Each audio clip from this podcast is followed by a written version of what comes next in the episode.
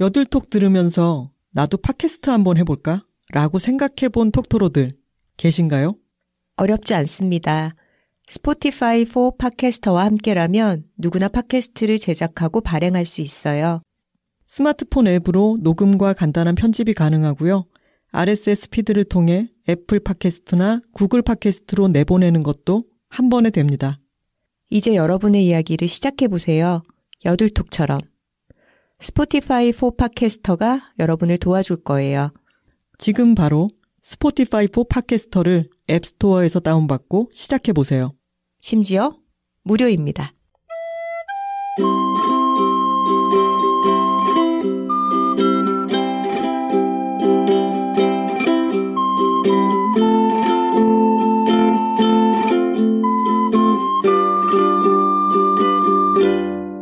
여자둘이 토크하고 있습니다. 안녕하세요. 김하나입니다. 안녕하세요. 황선우입니다. 톡토로 여러분, 감기 조심하세요. 하나씨 목소리가 지금 감기 기운이 완연하죠. 병원을 한번 다녀와서 약을 먹고 있었는데 아무래도 낫지를 않아서 오늘 병원을 다시 한번 갔습니다. 그랬더니 정말 인산인해더라고요. 제가 감기 걸린 게 한 3주 전이었나요? 그때도 이 미인후과에 사람이 정말 많았는데 오늘 하나 씨의 보호자로 따라갔더니 여전하더라고요. 의사들도 지금 병원에 감기, 코로나, 독감 환자가 정말 너무너무 많다라고 얘기하는 거를 들었는데 각별히 조심하셔야 할 시기인 것 같습니다. 네. 하나 씨 지금은 좀 괜찮은가요? 오늘의 녹음과 편집을 위해서 바짝 힘을 내려고 병원에서 수액도 맞고 또 혹시나 이게 코로나나 독감이 아닐까 싶어서 따로 돈을 내고 검사를 받았는데 아니 검사 비용이 5만 원이더라고요. 요즘 그래서 코로나 증상이 있는데도 검사를 받지 않는 사람들이 많대요. 둘 다 다행히 음성이기는 했고요. 수액비 6만 원, 검사비 5만 원 해서 오늘 팟캐스트는 제작비가 11만 원 상승했습니다.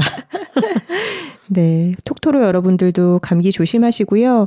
아무래도 가장 중요한 건 마스크를 착용하고 다니는 것 같아요. 많은 사람들이 모이는 장소에 다녀오시고 나서는 꼭 손도 씻으시고요.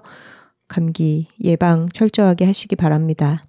그리고 한 가지 더 알려드릴 것은 12월 16일 토요일 오후 5시 30분에 마곡 LG아트센터에서 루시드 폴림의 북토크를 제가 진행하게 되었습니다. 모두가 듣는다라고 하는 신작 에세이가 나왔고 루시드 폴림이 소속되어 있는 안테나 뮤직과 LG아트센터가 함께 연계해서 만드는 연말 공연과 전시, 토크 등이 다 어우러진 행사인데요. 여기에 일환으로 마련이 되어 있으니 폴림의 팬들께서는 참고하시기 바랍니다. 북토크에 이어서 공연도 있다고 하고요. 저도 루시드 폴의 음악을 참 좋아해서 하나 씨가 진행하는 북토크도 보고 또 공연도 듣기 위해서 같이 갈 예정입니다. 혹시 톡토로 분들 오시면 LG아트센터에서 인사 건네주세요. 그때까지는 무슨 수를 써서라도 감기를 낮수도록 하겠습니다. 네, 경상도 사투리로 낮게 한다라는 뜻입니다. 낮수다. 양해 말씀을 먼저 드리고 시작할까요? 지금 하나 씨가 기침과 재채기와 콧물 때문에 녹음하는 중간중간에도 잠깐씩 저희가 멈췄다가 녹음을 재개하고 있거든요. 그래서 평소보다 몸 상태도 좋지 않고 녹음에도 시간이 오래 걸려서 오늘 82화의 업로드가 좀 늦어지게 될 것 같아요. 저희가 SNS 채널로도 공지를 드리겠지만 녹음과 편집을 하루에 하기에 무리가 있는 상태라 조금 늦게 천천히 화요일 중에는 업로드를 하도록 하겠습니다. 11만 원을 투자한 만큼 업로드 시간을 딱 지키고 싶었는데 쉽지는 않네요. 그럴 법도 한 게 주말에 계속 일정이 너무 많았습니다. 쉬지 못하고. 12월이잖아요. 각종 행사들이 있고 또 여러 일정들이 이어지고 있어서 사실은 이번 주에 여러 가지 일들이 있어서 몸 관리를 잘했어야 됐는데 저희 집 외교관 선우 씨가 혼자 다녀온 곳들도 있고 그래도 같이 가서 다행히 행사를 잘 치르고 온 곳들도 있죠. 네. 우선 금요일에 있었던 스포티파이 2023년 결산 파티에는 저 혼자 다녀왔어요. 저 근데 선우 씨가 스토리에 올린 그런 힙 터지는 스포티파이 파티 장면을 보고 아, 나는 성수동에 저런 곳까지 갔으면 또 늙어서 돌아왔겠구나. 그런 생각을 하긴 했습니다. 네, 저희는 일하러 가는 거죠. 아, 네. 그렇죠. 엄청 힙하더라고요. 네, 저희 팟캐스트, 오디오 콘텐츠 관련된 여러 스포티파이 관계자뿐만 아니라 팟캐스트와 오디오 콘텐츠 관련된 여러 분야의 분들이 모이는 자리여서 여러 분들과 인사를 나누고 올해의 결산 그리고 내년 전망에 대한 이야기를 나누고 돌아왔습니다. 그리고 스포티파이 행사이다 보니까 뮤지션들의 공연도 아주 풍성했어요. 그래서 황소윤 씨 공연도 보고 뭐 지올팍, 다이나믹 듀오 이런 분들이 또 라이브 공연을 하는 자리였습니다. 그리고 그날 이어서 영화 시사회도 있었죠. 네, 류이치 사카모토의 마지막 연주 기록인 오퍼스라는 영화의 시사회가 또 있었고요. 류이치 사카모토에 대해서는 저희가 다음 주에 영화 괴물 이야기를 하면서 좀 같이 그 영화에 대해서 설명을 드릴 수 있을 것 같아요.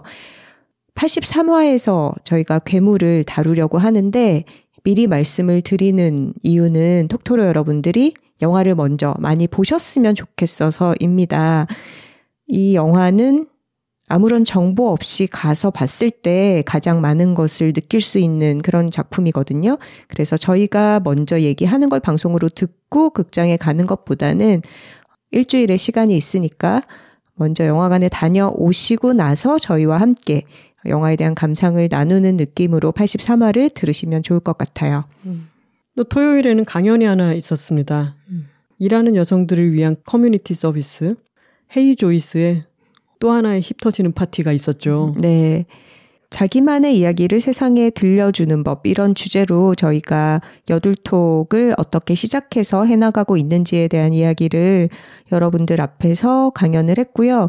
이 자리에 톡토로 분들도 여러분이 와주셨어요. 근데 정말 재밌었던 것이 맨 앞줄에 앉아 계시던 톡토로 분이 저희 팟캐스트 얘기가 나오니까 너무 반가워하시면서 갑자기 뭔가를 꺼내서 막 흔드시는 거예요. 근데 자세히 보니까 거기에 눈, 코, 입이 그려져 있는 것이었습니다. 바로 러브 핑크 배의 워머 그거를 헤이조이스 연말 행사 자리에까지 착용하고 오셨다가 실내이고 사람들이 많이 모여서 좀 더우니까 벗어서 갖고 계시더라고요. 그래서 저희를 만났을 때 아주 즐겁게 반갑게 흔들어 주셨습니다. 그렇게 배 워머로 구원을 받으신 배찬이 톡토로님을 앞에서 뵈니까 정말 반가웠고요. 또 우리 여둘 애드의 유명한 사장님들 카밍그라운드와 고마워서 그래 멤버들이 와서 또 더욱 반가웠습니다. 그리고 일요일에는 서울숲에서 드디어 우리 집 리코더 연주자 황선우의 콘서트가 성공적으로 열렸습니다. 네, 저희가 북콘서트라고 해서 북토크 중간중간에 연주를 선보인 적은 있었는데 이번 행사는 저희 역할의 어떤 메인이 연주자로서 섭외된 거라서 좀 새로운 이벤트였어요. 몇 주 동안 열심히 연습을 해서 클래식 곡으로만 이루어진 프로그램을 반주자 우쿨렐레 김하나 우정 출연으로 공연을 선보였고 굉장히 좋은 반응을 얻어서 뿌듯한 어제였습니다. 한쪽은 통창으로 서울숲이 보이고 지켜보는 분들이 많이 계신 그런 공간에서 리코더와 우쿨렐레로 소박하게 연주를 하니까 울림이 우리끼리 연주할 때보다 훨씬 크잖아요. 그리고 리코더 소리가 너무 예쁘더라고요. 특히 알토 리코더를 꺼내서 넬라 판타지아를 할 때는 아 정말 겨울에 너무 따뜻한 소리다라는 생각이 들었습니다. 네, 감사합니다. 그 덕분에 하나 씨가 오늘 체력이 바닥을 찍은 것 같아서 또 마음이 무겁기도 하네요. 아닙니다. 저는 아주 즐거웠고요. 즐거웠다고 하더라도 사실 피로가 안 쌓이는 건 아니죠. 행사를 죄송하게도 못 가기도 하고 또 강연 같은 데서도 에너지 손실을 줄이기 위해서 딱 가서 강연만 하고 빨리 빠져나오기도 하고 운전을 하지 않고 그러면서 에너지를 많이 줄여서 그래도 괜찮은데? 라는 생각이 매일매일 들더라도 그 피로와 긴장감이 안 쌓이는 거는 아니더라고요. 그럼요. 이비인후과 선생님도 이렇게 마스크라든가 드러나는 곳인 목에 이제 목도리 같은 거를 해서 차가운 공기를 잘 차단하는 게 중요하다. 찬바람을 쐬면 그게 더 악화되거든요. 이런 말씀을 하셨는데 물리적으로도 차가운 공기로부터 나를 좀 감싸 안고 또 오늘 여둘톡의 주제는 우리의 마음을 좀 더 따뜻하게 감싸줄 음악편으로 꾸려봤습니다. 좋은 걸 좋다고 말하기 여둘톡 82화는 두 번째 음악방송으로 꾸며봤습니다. 우리에게 온기를 주는 음악입니다. 톡가라고 갈까요? 여, 둘, 톡토로 톡토로 톡! 파워, 파워, 파워, 파워.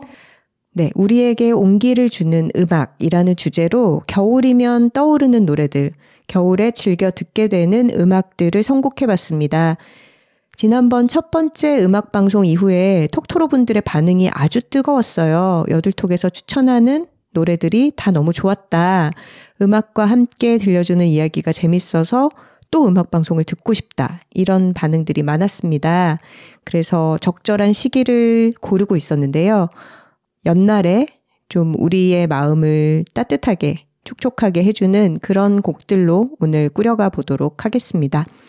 스포티파이로 들으시면은 저희의 이야기와 사이사이의 음악을 한 번에 다 들으실 수가 있는데 스포티파이 안에서도 두 개의 파일이 있습니다.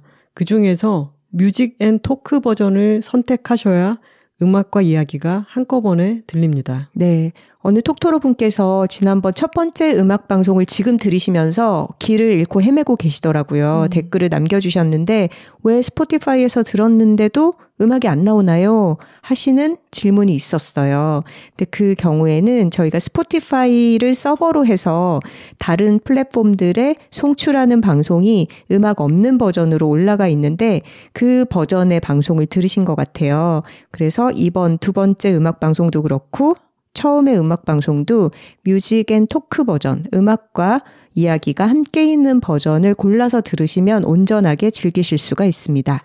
스포티파이 외에 다른 플랫폼으로 들으시는 분들은 아쉽게도 음악은 생략된 버전으로 송출이 될 테고요. 음악은 저희가 제목을 다 말씀을 드리니까 찾아서 들으시면서 함께 하셔도 좋겠습니다. 네. 그리고 저희가 좋은 거를 권해드리잖아요, 여러분들한테. 스포티파이는 웬만하면 구독을 하셔도 앞으로 여둘톡의 음악방송이 계속될 거니까 후회가 없으시지 않을까 이렇게 권유를 해봅니다. 네, 첫 곡을 듣고 왔습니다. 멜 토메의 Ordinary Fool이었습니다. 멜 토메는 T-O-R-M-E 재즈 보컬리스트로 아주 유명한 사람이죠. 노래에서 계속 바람 소리가 나는 것 같아요. 이 보컬도 그렇고 하모니카 소리가 계속 같이 보컬과 어우러지는데 뭔가 억새나 갈대밭에 쏴 이렇게 바람이 지나가는 그런 이미지가 떠오르네요. 왜냐하면 지금 이 화자의 마음에 바람이 지나가고 있기 때문입니다. 아, 그런 가사인가요? 스스로 오디너리 풀, 평범한 바보라고 한다면 자기가 바보짓을 했겠죠. 근데 어떨 때 이런 가사가 나오죠? 실연해서 T에게 그런 거 물어보지 마세요. 내 사랑을 놓쳐버리고 나서 어떤 쓸쓸한 마음 그리고 자신의 바보짓에 대한 자책 같은 이야기를 하는데 가사는 내 이전에 그런 바보들처럼 이게 가사를 생각해보니까 정말 MBTI T에 대한 F의 패배를 철저히 어뜻하고 있는 것 같습니다. 어떤 가사가 있냐면 I always think with my heart. 나는 머리로 생각해야 되는데 언제나 심장, 가슴으로 생각을 해왔다. 생각해버리는 사람인 거죠. 그런 사람들을 뭐라고 합니까? 바보라고 합니다. 제가 이 곡을 처음 들은 순간이 너무 생생하게 지금도 기억이 나는데요. 살면서 그런 곡들이 있지 않나요? 내 감정 상태와 너무 정확히 들어맞는 곡을 우연히 들었을 때 그것을 듣고 있는 그 순간이 영원히 아로새겨질 때가 있잖아요. 있죠, 있죠. 아주 오래전이었고 저 또한 어떤 바보짓을 하고 마음의 바람이 아주 불 무렵이었는데 주말에 아마 일요일 밤이었을 것 같고요. 지금도 방송되고 있는 프로그램 선우 씨와 제가 좋아하는 황덕호의 재즈 수첩이라는 KBS 1라디오의 프로그램이 있잖아요. 93.1MHz에서 주말, 토요일, 일요일 밤 12시에 1시간 동안 방송되죠. 그날도 어디 가서 친구들을 만나고 아마 내일은 출근을 해야 하는 그런 때에 혼자 서촌에 있는 집으로 돌아오는 차 안에서 라디오가 나오고 있었어요. 신촌 2대 금화터널 지나가는 그쪽 길을 가면서 세상이 아주 검푸르다고 생각했는데 그때 라디오에서 이 곡이 나오는 순간, 특히나 멜토메의 보컬이 처음 딱 나오는 순간 심장이 쿵 하는 느낌이 들었고, 가사를 들으니까 아 정말 내 마음 상태와 너무 잘 맞아떨어지는 느낌이 들었고 가사는 쓸쓸하지만 제 쓸쓸한 마음을 이렇게 부드럽게 코팅해주는 그런 느낌이 들었습니다. 또 중간에 색소폰 솔로가 있잖아요. 우리 하나씩 색소폰 참 좋아합니다. 색소폰은 되게 희화화되는 부분이 있잖아요. 그리고 중년 남성의 어떤 고락을 표현하는 그런 느낌이 있어서. 왜 그러세요? 우리 블루자이언트의 어떤 예술혼을 담은 악기라고요. 그 얘기도 나중에 할 수 있겠죠. 그래서 조금 색소폰은 저는 좀 우스꽝스러운 맥락이 함께 하게 되었다고 생각을 하는데 또 한편으로 중년의 희로애락은 색소폰으로 표현되는 게 참 많습니다. 그런데 제가 이 곡을 듣고 오디너리 풀이라고 하는 이 노래가 들어있는 앨범을 CD로 꼭 사야겠다 싶어서 막 온라인 샵들을 뒤졌어요. 그랬는데 애프터 아워즈라고 하는 당시에 음반 샵이 있었는데 거기에 이 앨범이 있었는데 일시품절이었나? 그래서 제가 그 게시판에다가 이 앨범에 이 곡이 수록되어 있는 것이 맞느냐 이런저런 질문을 했더니 그곳 사장님이 답변을 달아주셨거든요.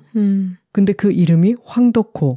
알고 보니까 그 같은 황덕호 씨가 운영하는 샵에 제가 그분이 하는 라디오를 듣고 질문을 쓴 거였어요. 그분이 어떤 여기서 구하실 수 있을 겁니다. 뭐 이렇게 답변을 주셔가지고 제가 음반을 구입해서 지금까지도 가지고 있습니다. 음악을 스트리밍 서비스로 듣지 않고 물리적인 실체를 가진 앨범으로 구해 듣던 시절의 이야기입니다. 맞습니다. 멜토메에 대해서 제가 참 좋아하는 글이 있어요. 무라카미 하루키가 재즈를 참 좋아하잖아요. 재즈 에세이라고 하는 책도 냈었는데 거기에 멜토메를 묘사한 부분이 저는 이 사람을 정말 잘 표현했다고 생각을 합니다. 제 목소리가 오늘 상태가 좀 좋지는 않지만 이 부분을 한번 읽어볼게요. 멜토메는 나이가 들어서도 예풍이 시들지 않은 사람이었다. 경묘하고 세련된 스타일은 젊을 때부터 죽기 직전까지 변하지 않았다. 일일이 까다롭게 굴지 않고 그러면서도 까다로운 것을 매끄럽게 해낸다. 땀 한 방울 흘리지 않는다. 입가에는 늘 온화한 미소가 떠나지 않는다. 뉴욕의 멋쟁이란 표현이 딱 어울리는 사람이었다. 그리고 이 그 짧은 글인데 이 짧은 글의 제일 마지막 부분을 전 너무 좋아합니다. 읽어볼게요. 도시 한 모퉁이에 깔끔하고 아담한 나이트클럽, 모피코트, 샴페인과 칵테일, 그것이 멜토메가 살았던 세계였다. 라스베가스의 대형 홀에서 노래한 시나트라적인 사운드는 그가 추구한 것이 아니었다. 그런 점이 그가 멋쟁이 중에 멋쟁이라고 하는 이유겠지만 약간 아쉬운 마음을 어쩌랴. 노래를 들으면서 프랭크 시나트라도 떠오르긴 했는데 시나트라가 좀 더 본격적으로 쇼비즈에 몸을 담궜다면 멜토메는 좀 더 매니아 취향이었다 이렇게 볼 수도 있겠네요. 덜 적나라하고 더 세련되게 감싸인 어떤 세계를 살았던 그리고 그런 음악을 추구했던 사람인 것 같아요. 하루키가 쓴 이 멜토메에 관한 글에서 땀 한 방울 흘리지 않는다라는 표현이 굉장히 와닿네요. 왜냐하면 우리가 어떤 보컬의 테크닉, 노래를 잘한다고 하는 사람들의 노래를 들을 때 너무 땀을 많이 흘리고 있으면 조금 힘들어지는 면이 있잖아요. 열창이라고 하는. 그리고 한국에서는 노래를 잘한다라고 하면은 그 열창류의 보컬이 사랑을 많이 받는 것 같아요. 근데 그랬을 때 음악을 듣는 우리의 마음이 너무 용이 쓰인다고 할까? 그리고 열창은 여름이에요. 그죠? 열창은 탄산 계열이고 금속성이고 좀 발산하는 느낌이라면은 겨울에 듣고 싶은 노래는 좀 더 감싸 안고 둥글려진 그런 시럽 같은 그런 곡들을 찾게 되죠. 하루키가 멜토메에 대해서 60년대 애틀랜틱의 앨범은 윤기가 자르르 흐른다라고 하면서 뭐라고 표현했냐면 만년의 연주도 어째 좀 너무 잘 부르는 거 아냐 싶은 느낌만 빼면 불평의 여지가 없다라고 썼습니다. 하루키의 이 글을 듣고 나니까 정말 그 뉴욕의 지하철에서 올라오는 증기 같은 거 틈으로 이 음악이 들려오는 것 같습니다. 그렇습니다. 다음 곡 듣고 올까요?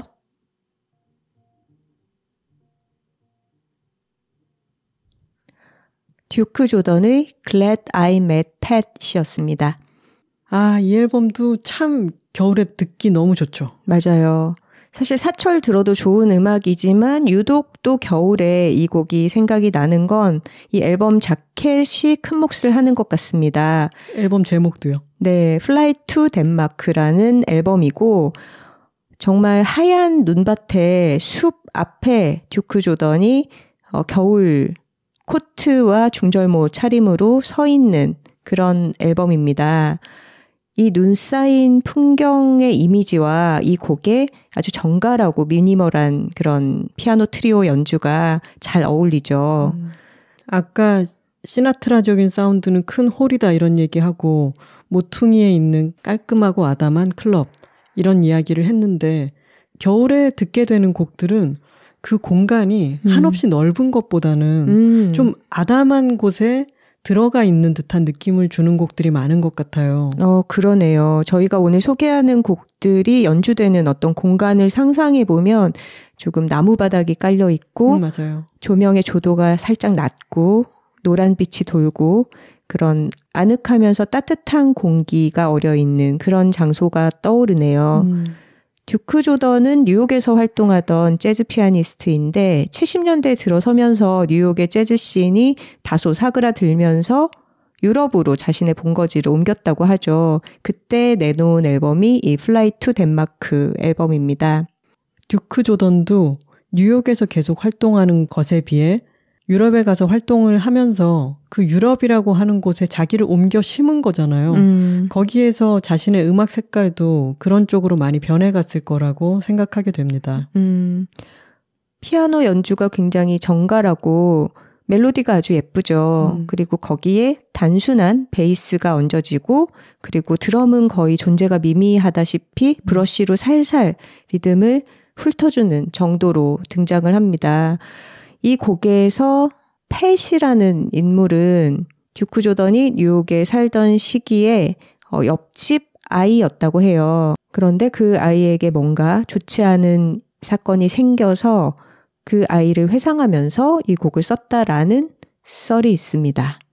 저도 그 이야기를 들었었는데 오늘 준비하기 전에 확실하게 찾아보려고 했지만 정확하게 나와 있는 곳은 없더라고요. 근데 뭔가 이 곡에서의 팻이 옆집 이웃의 어린아이다 이런 이야기를 들어서 그런지 몰라도 이 곡을 들을 때마다 약간은 크리스마스 시즌에 또 많이 듣게 되는 다른 앨범 빈스 과랄디의 피너츠 크리스마스 앨범이 많이 생각이 나요. 같은 재즈 피아노 연주곡이기도 하고 피너츠의 캐릭터들, 아이들을 등장시키는 그런 음악이어서 그런지 좀 비슷한 심상이 떠오르는 곡인 것 같습니다. 그리고 오늘 저희가 선곡한 리스트는 한 2회쯤 전에 여둘톡 녹음을 마치고 선우 씨와 제가 어느 추운 날 와인을 한 잔 마시면서 뒤풀이를 하면서 우리 음악 방송을 한번 할까라고 하면서 그날 틀었던 곡들을 리스트로 만들었고요. 방송을 준비하기 위해서 살짝 더 다듬은 그런 것입니다. 실제로 저희가 겨울에 많이 듣게 되는 음악 위주로 플레이리스트를 꾸렸어요. 다음 곡 들어볼까요? 슈만의 어린이 전경 중에서 첫 번째 곡 미지의 나라에서였습니다. 마르타 아르에리치의 연주로 들으셨습니다. 선우 씨, 이 곡 들으니까 또 새롭지 않나요? 네, 저희가 어제 있었던 서울숲 커뮤니티 센터 연주회에서 이 곡을 리코더와 우쿨렐레로 연주를 했거든요.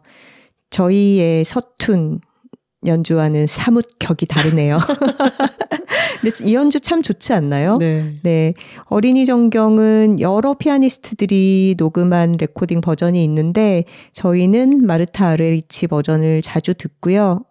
가장 좀 좋은 해석 중에 하나가 아닌가 싶습니다. 그리고 저는 이 앨범 자켓도 너무 마음에 들어서 이걸 좀 큼지막하게 LP로 세워두고 싶은 마음에 일부러 LP를 따로 구입하기도 했습니다. 마르타 아레리치 하면 제가 잘은 모르지만 연주가 아주 풍성하고 또 열정적이기도 하고 그리고 비주얼에서도 어떤 산신 같은 느낌이 있지 않나요? 더 나이가 드셔서 백발이 성성하니까 더 그런 느낌이 드는데 이 연주는 너무나 보드랍고 이게 제가 또 마음이 아주 복잡할 때였는데 시끄러운 음악을 더 못 듣겠다 싶어가지고 좀 마음을 편안하게 해주는 소품 위주의 곡들을 찾아서 리스트를 만들어서 들었는데 이게 랜덤으로 탁 나오는 순간 뭔가 매듭이 싹 풀어지는 느낌이 들더라고요. 그래서 저는 이 곡을 마음이 복잡할 때 이 시작하는 부분을 들으면은 그때에 뭔가 풀리던 느낌으로 다시 돌아가는 것 같습니다. 저희가 독일어를 공부하지 않아서 원제로 해석을 하기는 어렵지만 독일어 원제로는 어린이가 있는 장면, 어린이가 있는 풍경 이렇게 해석된다고 하더라고요. 작품의 제목이. 근데 한국어로는 어린이 정경이라고 번역이 되잖아요. 근데 정경이라는 단어 자체를 이 휴만의 작품 제목 외에서는 잘 안 쓰지 않나요? 정경을 사전에서 찾아보면 정서를 자아내는 흥취와 경치라고 나옵니다. 근데 어린이가 있는 풍경보다는 조금 더 감정적인 해석이 실린 그런 번역인 것 같고 이 곡은 슈만이 어린이들을 위해서 쓴 곡은 아니라고 해요. 자신의 아내이자 당대의 뛰어난 피아니스트였던 클라라 슈만을 위해서 쓴 곡이라고 하고 어린이들보다는 어린이 시기를 지나와서 그 시기의 아름다움을 비로소 더 깊이 느끼고 애틋함도 가지고 있고 그 반짝임을 지켜주고 싶기도 한 그런 어른들이 이해할 수 있는 감정을 담고 있는 곡이 아닌가 싶습니다. 이 13곡의 모음곡 중에는 우리가 잘 알고 있는 트로이 메라이도 포함이 되어 있죠. 생텍쥐페리의 어린 왕자 제일 앞에 보면은 레옹베르트에게 바친다라고 해놓고 이런 늑수구레한 아저씨에게 이런 책을 바치는 것에 대해서 어린이들에게 양해를 구하면서 다시 정정해서 어린 시절의 레옹베르트에게 바친다라고 했던 부분이 있거든요. 이 어린이 정경도 모두의 아내, 이제 어른들이 듣더라도 우리가 한때 살아서 지나왔고 그리고 우리 안 어딘가에 남아있을 그런 어린이 시절, 지금보다 조금 더 깨끗했던 어린 시절을 떠올리게 하는 그런 곡이 아닌가 싶습니다. 그리고 저는 아까 그 어린이 정경이라고 하는 번역 제목도 참 좋거든요.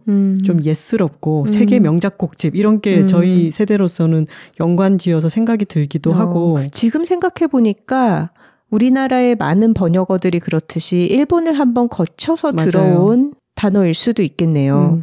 그럴 것 같죠. 그리고 이 곡의 제목인 미지의 나라에서 또는 미지의 나라들로 번역이 되는 이 첫 번째 곡의 제목도 참 너무 좋아요. 그리고 이 나라가 어떤 그 나라로 막 모험을 떠나고 이런 거라기보다는 우리 안에 남아있는 아직 모르는 신비를 간직한 어떤 곳으로 우리를 차원 이동시켜주는 그런 느낌이 있어서 참 좋은 제목이라고 생각합니다. 다음 곡 듣겠습니다. 푸의 판타지아였습니다. 아, 기타 소리가 참 듣기 좋네요. 이 보컬이 부르는 가사는 알아들을 수가 없던데 어느 나라 말인가요? 이탈리아어라고 하고요. 푸 또는 이푸라고도 하던데 아마 이는 관사인 것 같아요. 근데 스포티파이에서 밴드 명을 찾을 때는 그냥 푸라고 나오고 또 다른 곳에서는 이푸, 아이를 붙인 버전으로도 등장을 하기도 합니다. 푸는 P-O-O-H로 쓰는데 네, 곰돌이 푸와 어떤 연관이 있는지는 잘 모르겠네요. 위니 더 푸의 푸와 같은 철자 P-O-O-H입니다. 하나 씨가 기타 소리에 대해서 언급을 했는데 이 곡의 어쿠스틱 기타는 뭔가 굉장히 클래식 기타 같은 느낌이 들죠. 그래서 앞에 아르에리치의 피아노 곡과 연결시켰을 때도 어색하지 않게 들을 수 있는 것 같아요. 그러니까 바로크 음악 같은 좀 그런 느낌 들지 않나요? 맞아요. 뭔가 앨범 자켓도 굉장히 고풍스러운 그런 사진이 막 발명됐을 때에 처음 찍은 그런 사진 같은 분위기도 들고 이 곡은 저도 이탈리아 밴드 푸 아트락이나 프로그레시브 락을 하던 그런 팀의 곡이라는 것 외에는 별로 정보가 없이 그냥 이 곡만 계속 좋아서 찾아서 들었어요.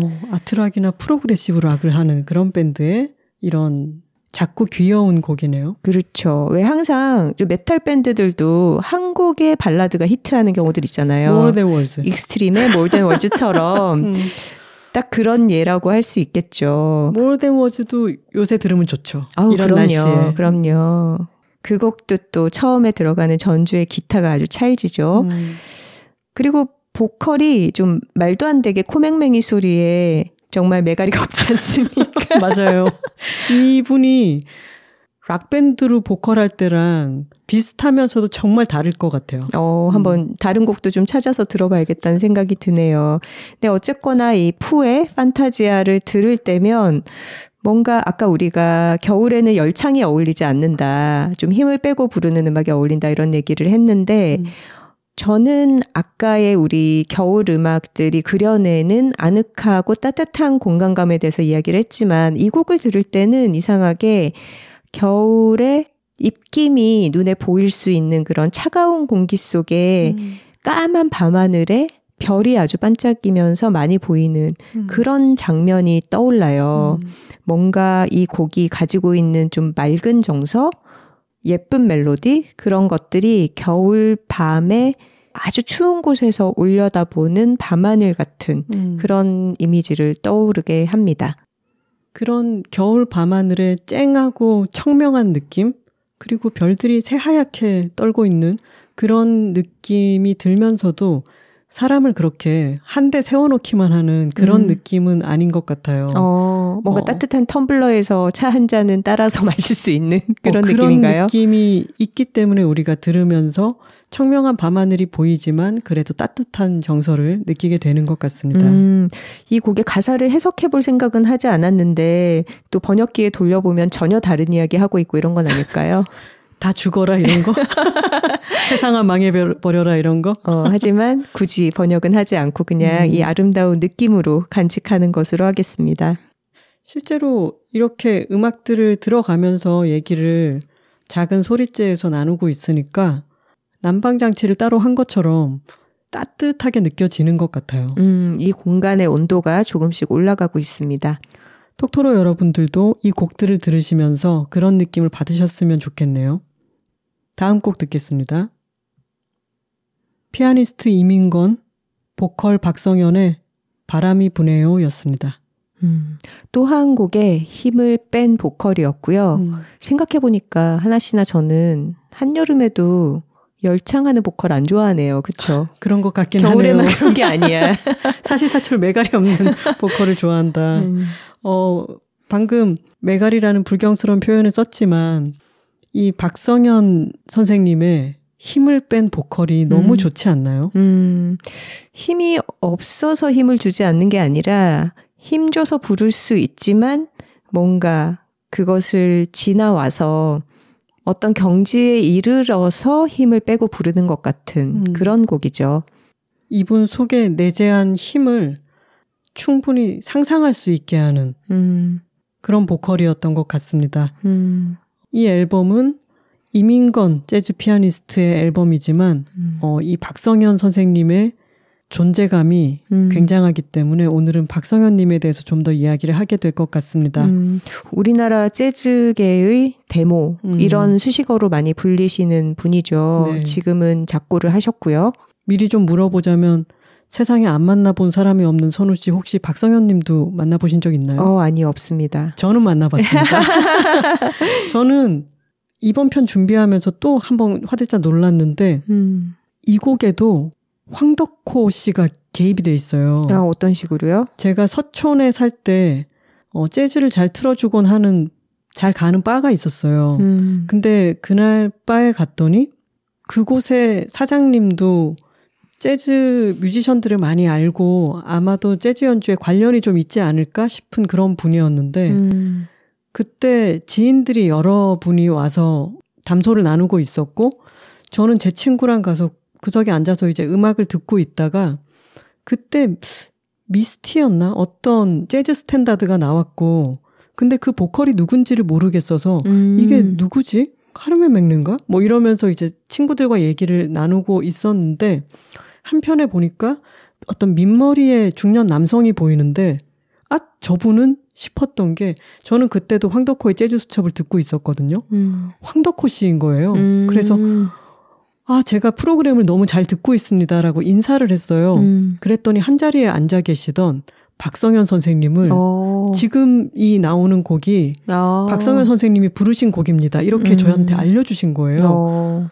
그래서 저희는 너무 깜짝 놀랐고, 박성현 님에 대해서 성함만 알고 있었지 그분의 음색이라든가 그분의 외모에 대해서는 전혀 몰랐는데, 그때 뵙고 아, 이 노래가 너무너무 좋습니다라고 막 인사를 꾸벅 드렸어요. 근데 그때 이미 지병이 있으셨는지 거동이 편치는 않으셨어요. 1955년생이시니까 그때도 나이가 그렇게 많이 드신 편이 아니었는데 천천히 계단을 내려가셔서 제가 창밖으로 도로에 세워놨던 차를 직접 운전해서 가시는 거를 봤거든요. 그리고 몇 년이 지나서 2020년에 작고하셨죠. 근데 그 우연히 밤늦게 찾아갔던 재즈바에서 선생님 앞에서 그분의 노랫소리를 음반으로 듣고 인사를 드릴 수 있었다는 게 저에게는 참 소중한 기억으로 남아 있습니다. 야누스라는 이름의 재즈 클럽을 오랫동안 운영을 하셨죠. 네. 근데 그런 장소들이 의미 있는 게, 거기에서 후배 뮤지션들이 라이브를 할 수 있는 기회를 얻고 또 성장하는 그런 요람 같은 장소였죠. 이분이 1978년에 야누스 바를 열고 30년 넘게 그것을 지키기 위해서 사재를 막 털고 갖고 있던 음반을 다 정리해가면서 유지를 하려고 굉장히 노력을 하셨다고 하는데 이 앨범을 낸 이민건 피아니스트도 야누스에서 연주 활동을 했었다고 하죠. 근데 선우 씨, 이 얘기하니까 우리 얼마 전에 봤던 블루 자이언트 생각이 나지 않나요? 그러네요. 거기도 작은 재즈바를 운영하는 여성 캐릭터가 등장을 하죠. 근데 블루자이언트 애니메이션 속에서는 참 뭐랄까, 주인공 젊은이들에게 계속 응원을 해주고 공간을 빌려주고 그들의 성공에 감격해서 눈물을 흘리는 정말 조연 중의 조연처럼 묘사가 되어 있어서 약간은 안타까웠습니다. 여성 캐릭터를 이렇게밖에 그려내지 못하는구나. 맞아요. 그리고 그 새 밴드 멤버도 소년 만화의 문법에 아주 충실한 소년들로만 되어 있고, 그 재즈 씬의 평론가라든가 힘이 있는 사람들도 전부 다 남성이죠. 그래서 거의 극소수로 등장하는 여성들이 아주 큰 역할을 사실은 하고 있는 건데도 아주 수동적이고 소극적인 캐릭터로 묘사되는 것에 저희는 조금 불만이 있었고요. 블루자이언트는 사실 영화를 막 추천하기는 그런 게 아주 클리셰적이죠. 스포츠 소년 만화의 문법을 그대로 음악에 이식한 것이어서 영화를 보다 보면은 아, 이건 너무 고답적이다 싶은 부분들이 많아서 마구 추천을 하지는 않습니다만, 음악을 듣기 위해서라면 그 관람의 즐거움은 아주 큰 영화이기도 했습니다. 네. 연주 장면들이 아주 연출이 잘 되어 있고, 특히 저희는 돌비 애트모스관에서 봤었는데 아주 연주를 라이브처럼 생생하게 즐길 수가 있었죠. 영화 음악의 퀄리티가 아주 뛰어나고요. 원작 만화에서 보던 글로만 묘사되어 있던 그 음악을 생생하게 옮기는 데는 음악 감독의 역할이 아주 컸습니다. 근데 블루자이언트의 음악 감독이 바로 여성이죠. 맞아요. 저는 그 부분이 너무 통쾌하기도 했습니다. 선우 씨와 제가 영화를 보면서 영화의 스토리적인 부분은 그렇게 훌륭하다고 할 수 없지만 음악 자체가 너무 좋고 그 애니메이션 속에서 이것은 어떤 재즈 장르로 귀속되지 않는 그런 지금 현재의 재즈다라고 얘기하는 그런 음악이 좀 유치하거나 그렇게 새롭지 않다면 이 영화의 설득력은 훅 떨어졌을 텐데 음악이 아까 묘사한 그대로였고 그리고 그 기대보다도 훨씬 더 좋았기 때문에 저희는 이 영화를 보고 난 감흥은 아주 크긴 했어요. 그래서 아 이거는 음악 감독이 진짜 살린 영화로구나 라고 생각하면서 크레딧을 봤는데 음악 감독 이름이 우에하라 히로미 여성의 이름이었던 거죠. 네. 이 애니메이션 속에서 좀 많이 가려져 있었던 여성의 기여를 크레딧을 통해서 확실하게 확인하는 순간이었습니다. 영화 속에서 재즈는 남성들만 하는 것, 여성들은 팬이거나 공간을 빌려주는, 장소를 빌려주는 어떤 지원하는 사람이거나 가족이거나 이런 역할밖에 하지 않지만 한 발 떨어져서 보면 이 훌륭한 영화 음악을 재즈 곡들을 작곡한 게 바로 여성 음악 감독이다라는 게 시사하는 바가 있죠. 맞아요. 그리고 연습할 수 있는 공간을 빌려준다는 것은 사실은 이건 정말 메디치가가 하는 행위입니다. 도움 정도가 아니라 이거는 독지가가 베풀어주는 아주 호방한 혜택인 거죠. 키워내다시피 하는 거죠. 그런 역할을 박성현 선생님이 오랫동안 야누스라고 하는 바를 통해서 하시기도 했던 거죠. 그 역할을 조력자나 뒤돌아서 눈물 짓는 그런 사람 정도의 역할로 생각할 것이 아니라 이것은 아주 굵직한 획을 그은 행위이고 그리고 또한 이분이 우리나라 1세대 재즈 보컬리스트로서 만년에 이르러서까지 이런 멋진 곡을 남겨주셨다는 게 참 너무 고맙게 느껴집니다. 다음 곡 듣고 올까요? Nick Cave and the Bad Seeds의 Into My Arms였습니다. Bad Seeds요? 나쁜 씨앗. 이분도 혹시 프로그레시브 락하고 이러던 분인가요? 프로그레시브 락이라기보다 데스메탈 이런 쪽 하시던 분인가요? 펑크락이나 얼터너티브로 분류되는 락을 하시던 분이죠. 닉 케이브는 호주 출신의 뮤지션이고 베를린으로 근거지를 옮겨서 활동을 했었어요. 90년대에. 그래서 베를린 천사의 시에 보면은 이분의 밴드가 공연하는 클럽 장면이 등장을 합니다. 빈 벤더스가 또 음악에 일가견이 있잖아요. 그렇죠. 근데 굉장히 과격한 음악을 하는 분이라고 저는 알고 있었고 또 PJ 하비라는 여성 뮤지션 있잖아요. 약간 이 단어 자체도 지금은 좀 새롭게 바라봐야 되지만 음악계에서 마녀라고 불리우는 어떤 카리스마와 무대 장악력을 가진 그런 여성 뮤지션과 짧게 결혼 생활을 했었어요. 그래서 PJ 하비의 파트너 이런 식으로 저에게는 기억이 되어 있던 뮤지션인데 세월이 좀 많이 흐르고 나서 좀 더 사색적이고 조용한 음악을 요즘은 선보이고 있고 특히 이 Into My Arms는 들어보시면 곡이 굉장히 차분하고 단순하잖아요. 그리고 이 곡은 가사를 굳이 살펴보지 않아도 약간 종교적인 느낌이 들지 않나요? 풍겨오는 건반을 짚는 방식이나 이런 게 약간 가스펠 같은 느낌이 들기도 하고 근데 곡 자체가 뭔가 사랑하는 이를 떠나보낸 이후에 신에게 그 사람의 어떤 평안을 비는 좀 그런 식의 내용이에요.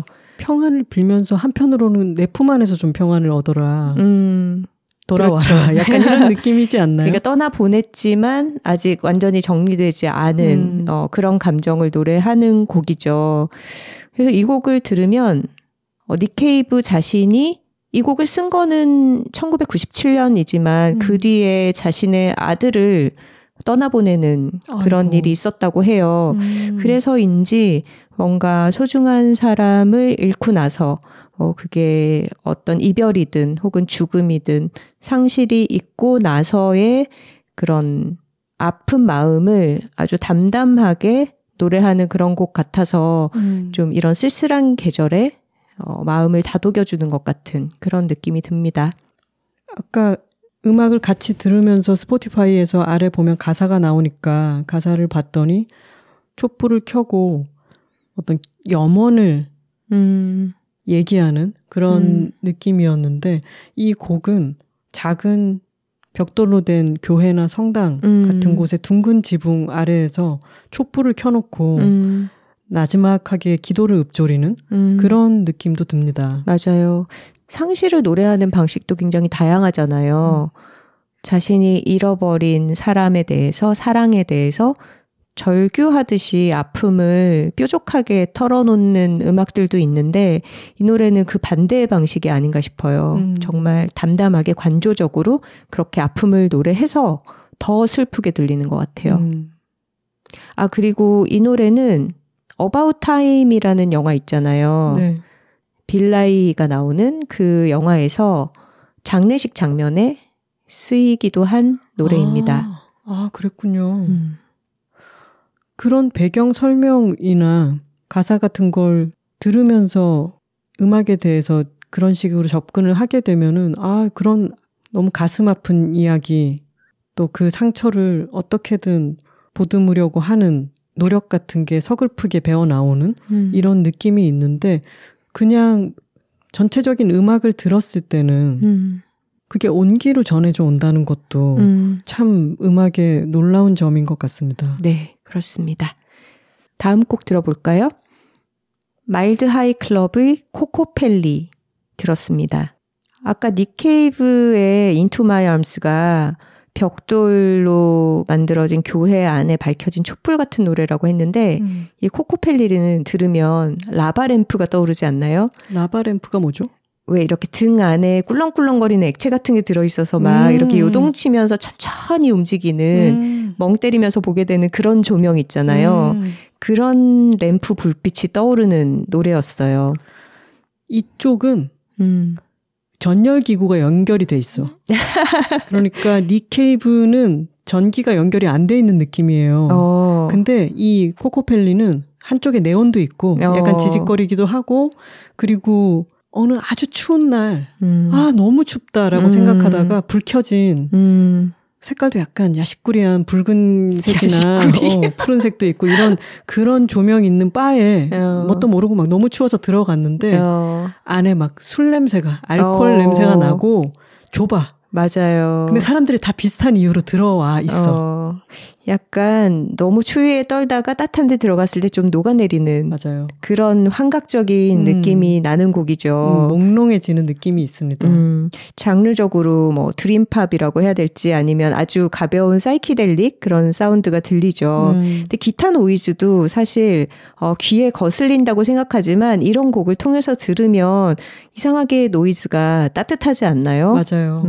그 오래된 전열기구에서 나는 그런 느낌입니다. 맞습니다. 그리고 보컬의 목소리도 좀 보드카 같은 거 한 잔 한 것처럼 약간 취해 있는 것 같고요. 이 곡을 듣다 보면은 듣는 우리도 술도 안 마셨는데 좀 취해 가는 듯한 느낌이 들죠. 약간 약쟁이들 노래입니다. 맞아요. 아까 푸의 판타지아가 청명한 겨울 밤에 맑은 공기를 마시면서 밤하늘을 보는 그런 각성된 정신이었다면 좀 알코올에 찌들었어요. 이 노래는. 취한 정신이죠. 근데 이 코코펠리라고 하는 제목이 우리가 지금 설명한 여러 가지와 이 말의 어감을 생각하면 좀 별뜻없는 말일 것 같았는데 선우 씨가 찾아봤더니 아주 구체적인 뜻이 있는 단어였다고요? 그러니까요. 깜짝 놀랐습니다. 무려 영어 사전에 등재가 되어 있고요. 코코펠리라고 하면은 고대 북미 지역의 그림에서 흔히 볼 수 있는 등이 굽은 피리 부는 사람을 그린 그림. 피리 부는 사람도 아니고 피리 부는 사람을 그린 그림을 뜻하는 매우 구체적인 단어였네요. 그렇죠. 그러니까 어떤 동굴 같은 곳의 벽화로 드러나는 그런 인물을 지칭하는 얘기고 또 영어 문서로 찾아보니까 뭐 다산이나 풍요를 비는 그런 어떤 상징적인 신적인 존재다. 이런 이야기도 나오더라고요. 근데 동굴 속에 들어간 느낌이라고 해도 또 와닿는 부분은 있죠. 물론 그 동굴 속에도 네온이 있고 전열기구가 연결되어 있을 것 같지만 노래 가사에도 동굴이 언급이 되어 있어요. 자기는 이제 동굴 속에서 뭔가 음악과 접신한다 이런 내용의 가사더라고요. 취해가는 거죠. 지금까지 들어온 어떤 흐름이 조금 정결했다면 네. 이 곡에서부터는 약간의 알코올 기운 같은 게 올라오는 것 같습니다. 이 올라온 것을 이끌고 다음 곡으로 넘어가 볼까요? 네. 아, 코코펠리에 이어서 이 곡을 들었더니 저 지금 감기약 기운이 많이 돌고 있는데 취기가 올라오는 것처럼 몽롱함이 더 커지면서 일종의 흥도 올라오고 있습니다. 에이미 와인하우스의 발레리였습니다. 아, 이 곡 너무 좋지 않나요? 좋으면서도 한편으로 또 너무 일찍 세상을 떠난 에이미 와인하우스의 삶이 떠올라서 슬픔도 같이 느껴지는 것 같아요. 맞아요. 에이미 와인하우스의 곡들을 지금 들으면 어느 하나 그냥 마음이 가볍게 즐길 수 있지는 않죠. 이 사람이 보여줬던 그만의 너무도 독특하고 천재적이었던 그런 색깔이 이 사람의 삶과 함께 사라져버렸죠. 그리고 이 사람은 27살에 떠나서 소위 27 클럽이라고 말하는 요절한 천재들의 세계로 가버렸다고들 얘기하는데 27살 이전까지 보여줬던 엄청난 에너지와 아름다움으로 우리에게 남아있게 된 거죠. 영원히. 이 발레리라는 노래는 정식으로 녹음이 된 스튜디오 레코딩 버전은 아니에요. BBC 라디오에 출연해서 불렀던 라이브 버전이고요. 저희는 에이미 와인하우스 다큐멘터리도 아주 흥미진진하게 봤었는데 그 다큐를 보면 이 천재적인 하지만 온순하지 않은 성격을 가졌던 여성 아티스트가 어떻게 쇼비즈니스 세계에서 갑작스럽게 스타가 되면서 또 여러 사람들에게 이용당하기도 하고 또 자신을 정서적으로 안정되게 지켜갈 수 있는 어떤 환경을 만들지 못해서 비틀거리다가 약물과 알코올 중독으로 추락하게 되는지 그 과정이 상세하게 기록이 되어 있습니다.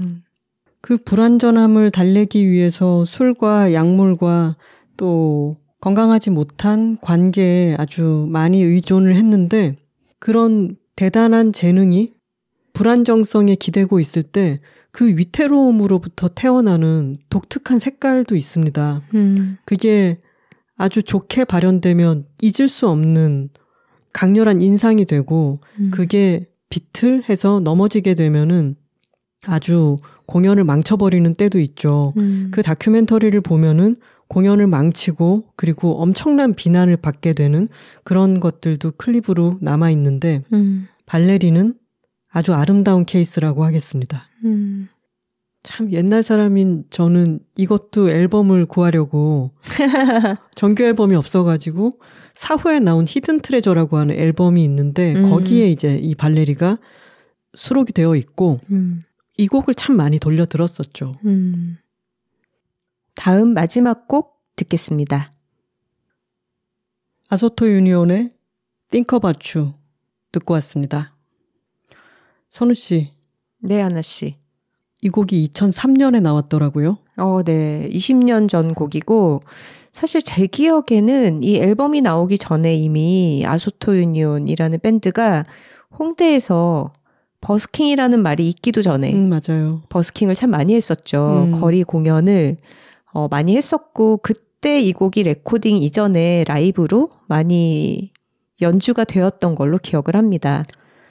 그때 그 라이브를 보면서 굉장히 신기했던 게 이 보컬 김반장님이 드럼을 치면서 노래를 하잖아요. 그게 제일 신기해. 나는 저는, 피아노 치면서 노래하는 사람도 신기하지만 드럼 치면서 노래하는 사람들이 참 신기해요. 그러니까요. 피아노 치면서 노래하는 거, 뭐 기타 치면서 노래하는 거 다 어떻게 저런 멀티태스킹이 되지 신기하지만 가장 신기한 건 드럼을 치면서 노래하는 그 역량인 것 같습니다. 아 근데 우리 맨 처음 들려드렸던 멜토메도 드럼 치면서 노래하는 걸로 시작했대요. 아, 그래요? 네. 오. 근데 그때 당시에 또 드럼 치면서 노래하는 다른 사람이 있었는데 하루키의 말에 따르면 이봐, 난 노래를 할 테니 자네는 드럼만 치지 그래.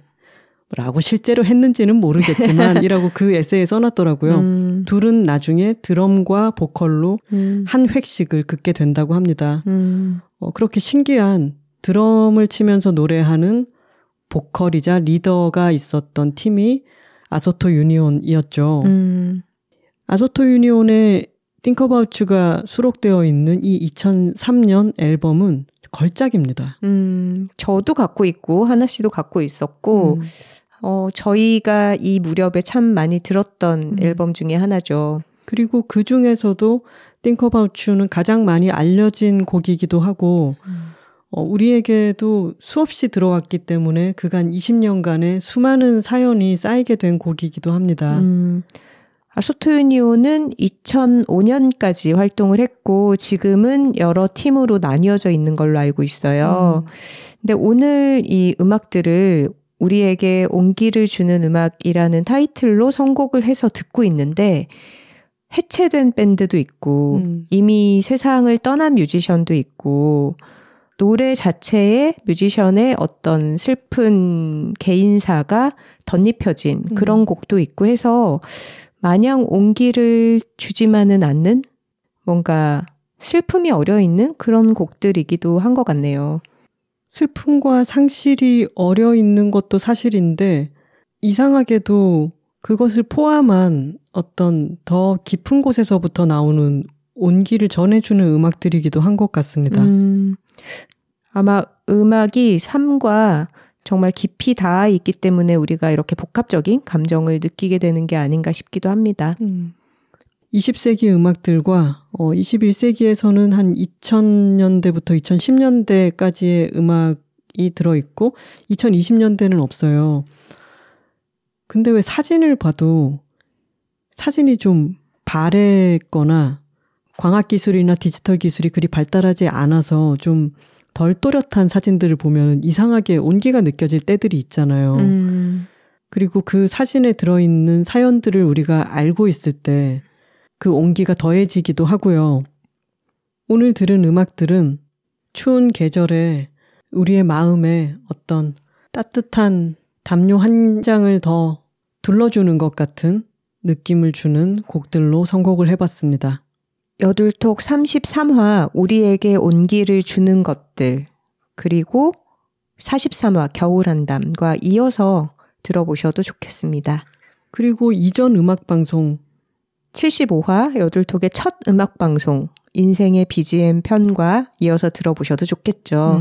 저희가 82화까지 방송이 쌓이다 보니까 이제 여러 가지 큐레이션이 가능해지는 것 같습니다. 유튜브 클립 하나 끝나고 나면은 다음에 뭐 이어들을지를 우린 말로 하고 있는 거죠. 방송 처음에 말씀드렸다시피 스포티파이에서 음악과 토크가 함께 있는 뮤직 앤 토크 버전으로 온전하게 즐기실 수 있고요. 스포티파이 외의 플랫폼을 사용하시는 분들께서는 음악을 찾아서 들으면서 같이 즐겨주시면 좋겠습니다. 댓글 소개 시간입니다. 사연과 광고 문의는 w2talking w 숫자 2 talking @gmail.com으로 보내주시면 됩니다. 지난 시간에 제가 책발전소 북클럽의 1월 큐레이터가 되었다. 지금 신청하실 수 있다. 라고 안내 드리면서 인스타그램 계정을 찾아가시라라고 했는데 그냥 모든 검색창에서 책발전소 북클럽이라고 치시면은 바로 신청할 수 있는 곳이 나오더라고요. 지금 많은 톡토로 분들이 신청을 해주셔서 고맙습니다. 지난주 81화에서 세상의 변화에 적응하는 법 얘기와 함께 여둘 애드로 코운 레더를 소개했습니다. 그런데 저희가 코운이라고만 하고 철자를 말씀을 안 드렸더니 여러분들께서 표기를 헷갈려 하시더라고요. 제가 히히 여사님의 댓글을 읽어볼게요. 코흔 코은, 고은까지 검색했는데 브랜드가 안 나오는 거예요. 전라도 고흥이 뜨질 않나. 코운이었네요. 라고 하셨습니다. 저희가 너무 저희의 발음을 과신했던 것 같습니다. 사과드리면서 코운 레더는 C-O-N-E 그리고 가죽할 때 레더 L-E-A-T-H-E-R 코운 레더로 검색하시면 사이트가 뜹니다. 12월 한 달 내내 10% 할인 이벤트를 진행 중이고요. 톡토로들을 위해서 공방도 예약제로 운영하고 있으니까 사이트에 들어가서 직접 실물을 보고 주문하고 싶으신 분들은 예약을 잡아보시기 바랍니다. 근데 저희가 저희 발등을 찍은 게 여두레들을 해서 톡토로들의 반응이 폭발적이어서 저희는 이번 연주회에 짜잔하고 리코더 가방을 들고 가지 못했습니다. 네, 시간이 더 걸릴 것 같아요. 톡토로들의 주문이 많아져서요. 근데 저희가 콩 공방에 가서 리코더 케이스에 뭐 가방 끈길이라든가 크기 같은 감을 보기 위해서 방문을 해서 대표님과 또 이런저런 얘기를 나눴는데요. 리코더 가방은 아주 예쁘게 나올 것 같은 예감이 들고요. 그리고 사장님이 지금 너무 좋아하시더라고요.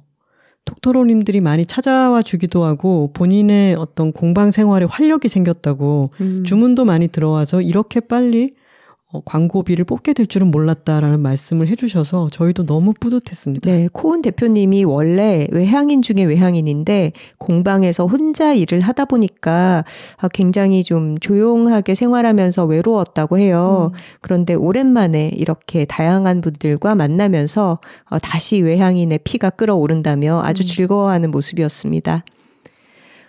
괴로울 바에 외로울 나에 님께서 댓글 남겨주셨어요. 코운 레더 광고는 비건으로서도 반가운 광고예요. 제가 모든 비건을 대표하지는 않지만 작가님들의 고심이 느껴져 비건 중 한 사람으로서 몇 자 적어봅니다. 가죽 자체를 얻기 위해 동물을 일부러 죽이지 않은 가죽을 주로 사용하는 브랜드가 있다는 것을 많은 톡토로들이 알게 된 것도 좋고요. 기후위기와 육식 전시를 하지 않는 것을 언급해 주신 점이 정말 좋습니다. 저는 말씀하신 육식 전시를 하지 않는 게 만인이 실천할 수 있는 비건 행동이라고 생각해요. 채식인으로서 왜 고기를 안 먹어? 등 저에게는 공격적이라고 느껴지는 질문을 자주 듣는데 오늘 말씀해 주신 것처럼 왜 고기를 안 먹는지 이해가 안 되네가 아니라 환경이나 동물권 등을 생각해서 행동하는 사람이구나 하고 자기 생각의 스펙트럼을 넓혀서 생각해 주는 사람이 많아지면 좋겠어요. 하나 작가님의 인생은 레벨업이 아니라 스펙트럼을 넓히는 것이라는 말은 언제나 띵언입니다. 오늘도 잘 들었습니다. 해주셨네요. 동키톡토로님의 댓글입니다. 아직 한파가 우리를 덮치지는 않았지만 따스함이 있는 모든 것들은 자석처럼 우리를 그 곁으로 끌어당기고 있습니다. 우리에게 온기를 주는 것들도 그 중에 하나이고 최근에 다시 들으며 오래전 저에게 무지 따뜻한 기억을 선물해 주신 어느 신사분의 이야기가 생각나 그 따스한 온기를 톡토로님들과 나누려고 합니다. 때는 2000년대 초반. 외근을 갔다가 점심을 먹어야 했고 서울에서는 늘 그러하듯 혼밥이 안 되거나 합석을 해야 하는 상황이라 그날도 어느 남자분과 합석을 했습니다. 목례를 하고 자리에 앉는데 그분이 제 앞에 냅킨과 수저를 놓아주셨습니다. 서먹하고 어색하던 분위기가 순식간에 말랑말랑해졌고 저도 감사의 몸짓으로 몸을 좀 일으켜 인사를 드렸습니다. 그 순간 제가 받은 온기는 그분이 그 행동을 하기 위해 필요했을 용기까지 더해져서 전해지는 바람에 아직까지도 따끈하게 제 마음속에 남아있답니다. 그 이후로 저도 그분에게 받은 대로 합석을 하게 되면 뒤에 온 친구에게 하듯 수저를 챙겨주며 그 오래전 이야기로 서먹한 분위기를 조금은 덜 서먹하게 하는 재주를 부리고 있습니다. 친절의 몸짓이 낯선 이와 마주하고 밥을 먹어야 하는 물리적 상황은 바꾸지 못하지만 두 사람 사이에 보이지 않는 어색함도 지우고 또 저같이 낯을 많이 가리는 사람에겐 조금은 특별한 기억으로 남아 있습니다. 이상입니다. 네, 이렇게 낯선 사람에게 받는 아주 사소한 호의 같은 게 정말 하루를 기분 좋게 만들지 않나요? 영어로 you made my day 이런 표현이 있잖아요. 우리가 타인에게 사소하지만 크게 베풀 수 있는 어떤 호의, 선의 같은 게 이런 작은 행동들이 아닐까 싶어요. 이게 2000년대 초반이었잖아요. 이때는 아직 코로나가 닥치기 전이잖아요.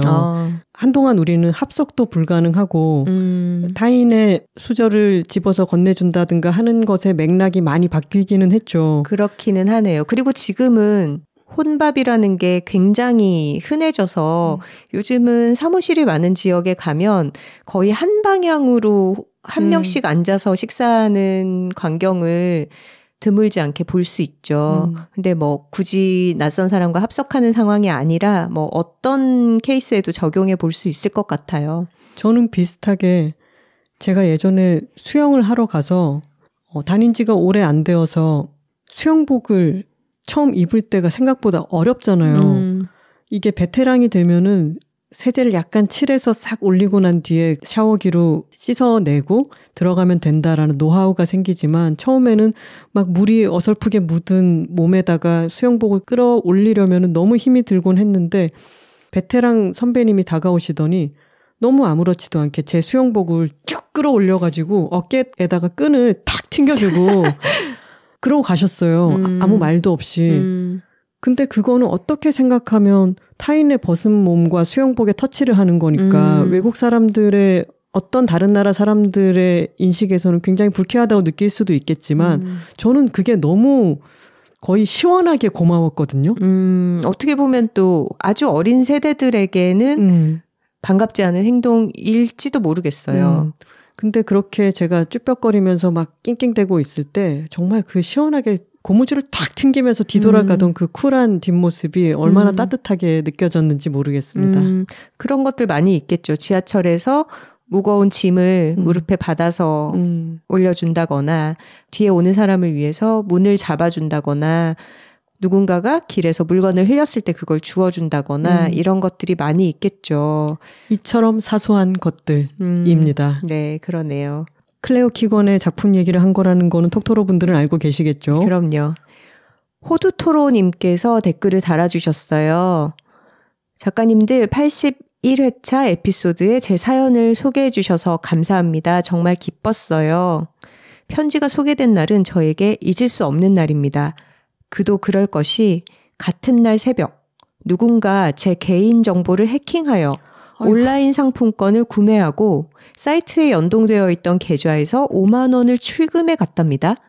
그 상품권은 게임 아이템 교환에 사용되었다네요. 여기저기 알아본 결과 최근 들어 동일한 수법의 범죄에 피해 입은 사람들이 적지 않음을 알게 되었어요. 피해 금액이 비교적 소액임에 신고를 귀찮아할 거란 의도를 노린 치사하고 그래서 더 악랄한 범죄인 거죠.